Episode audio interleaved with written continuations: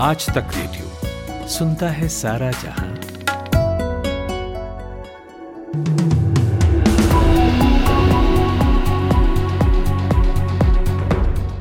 नमस्कार, मेरा नाम सूरज कुमार है और ये शाम चार बजे का पाँच मिनट पॉडकास्ट है। समाजवादी पार्टी के मुखिया अखिलेश यादव को सुप्रीम कोर्ट से आज राहत मिली है। कोर्ट ने उनके पिता स्वर्गीय मुलायम सिंह यादव और उनसे जुड़े आय से अधिक संपत्ति मामले में आगे सुनवाई से मना कर दिया।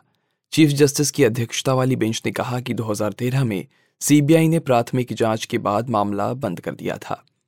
संसद के बजट सत्र का दूसरा चरण आज शुरू होते ही हंगामे की भेंट चढ़ गया। संसद के दोनों सदनों में राहुल गांधी के लंदन में दिए गए बयान को लेकर बीजेपी ने माफ़ी की मांग की है। इस पर कांग्रेस अध्यक्ष मल्लिकार्जुन खड़गे ने कहा, सरकार अदानी मुद्दों पर जाँच से भाग रही है। आज ऑस्कर सेरेमनी में पहली बार भारत को दो अवार्ड मिले हैं। फ़िल्म आर आर आर के गाने नाटू नाटू ने बेस्ट ओरिजिनल सॉन्ग का अवार्ड जीता। वहीं The Elephant Whispers best documentary short film बनी, हालाँकि documentary feature film All That Breathes race से बाहर हो गई। ऑस्कर अवार्ड में इन तीन कैटेगरी में भारत को नॉमिनेट किया गया था। नेपाल में रामचंद्र पोडेल नेपाल के नए राष्ट्रपति बन गए हैं। उन्होंने काठमांडू में राष्ट्रपति भवन में पद की शपथ ली। कार्यकारी चीफ जस्टिस हरिकृष्ण कार्की ने उन्हें पद और गोपनीयता की शपथ दिलाई। नेपाली कांग्रेस के वरिष्ठ नेता रामचंद्र पौडेल को 9 मार्च को नेपाल का तीसरा राष्ट्रपति चुना गया था। दिल्ली के विधायकों की सैलरी में छियासठ फ़ीसदी की बढ़ोतरी की गई है। उन्हें अब चौवन हज़ार रुपए की जगह हर महीने नब्बे हज़ार रुपए सैलरी मिलेगी। बजट सत्र से पहले विधायकों की सैलरी, पेंशन और भत्तों को बढ़ाने के प्रस्ताव को राष्ट्रपति से मंजूरी मिल गई है। मेढा गवास्कर में प्रवासियों से भरी बोट डूबने से 22 लोगों की मौत हो गई है। ये सभी लोग अपना देश छोड़कर फ्रांस के मयोटे आइलैंड की तरफ़ जा रहे थे। बोट में कुल सैंतालीस लोग सवार थे।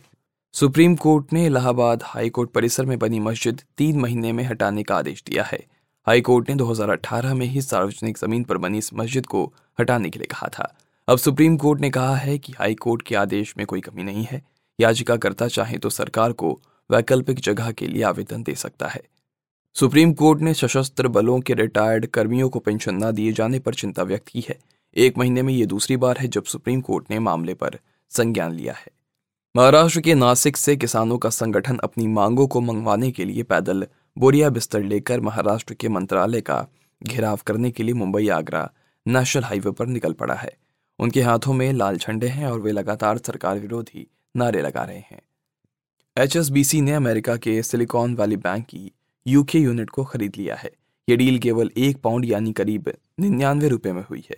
अधिग्रहण की कीमत केवल नाम के लिए है क्योंकि सिलिकॉन वैली बैंक के पूरे कर्ज को सरकार का बैकअप है, यानी एचएसबीसी को इस डील के बाद कोई लोन नहीं चुकाना होगा। सिलिकॉन वैली बैंक के बाद अब सिग्नेचर बैंक को भी अस्थायी रूप से बंद कर दिया गया है।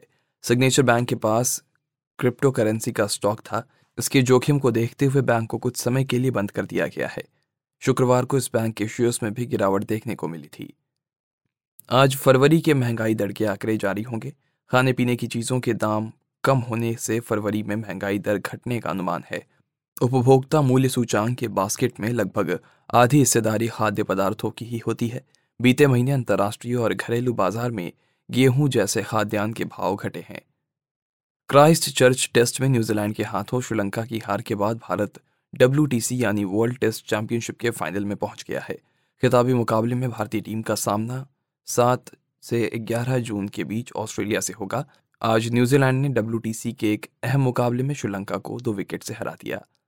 भारत ने ऑस्ट्रेलिया से लगातार चौथी टेस्ट सीरीज़ जीत ली है।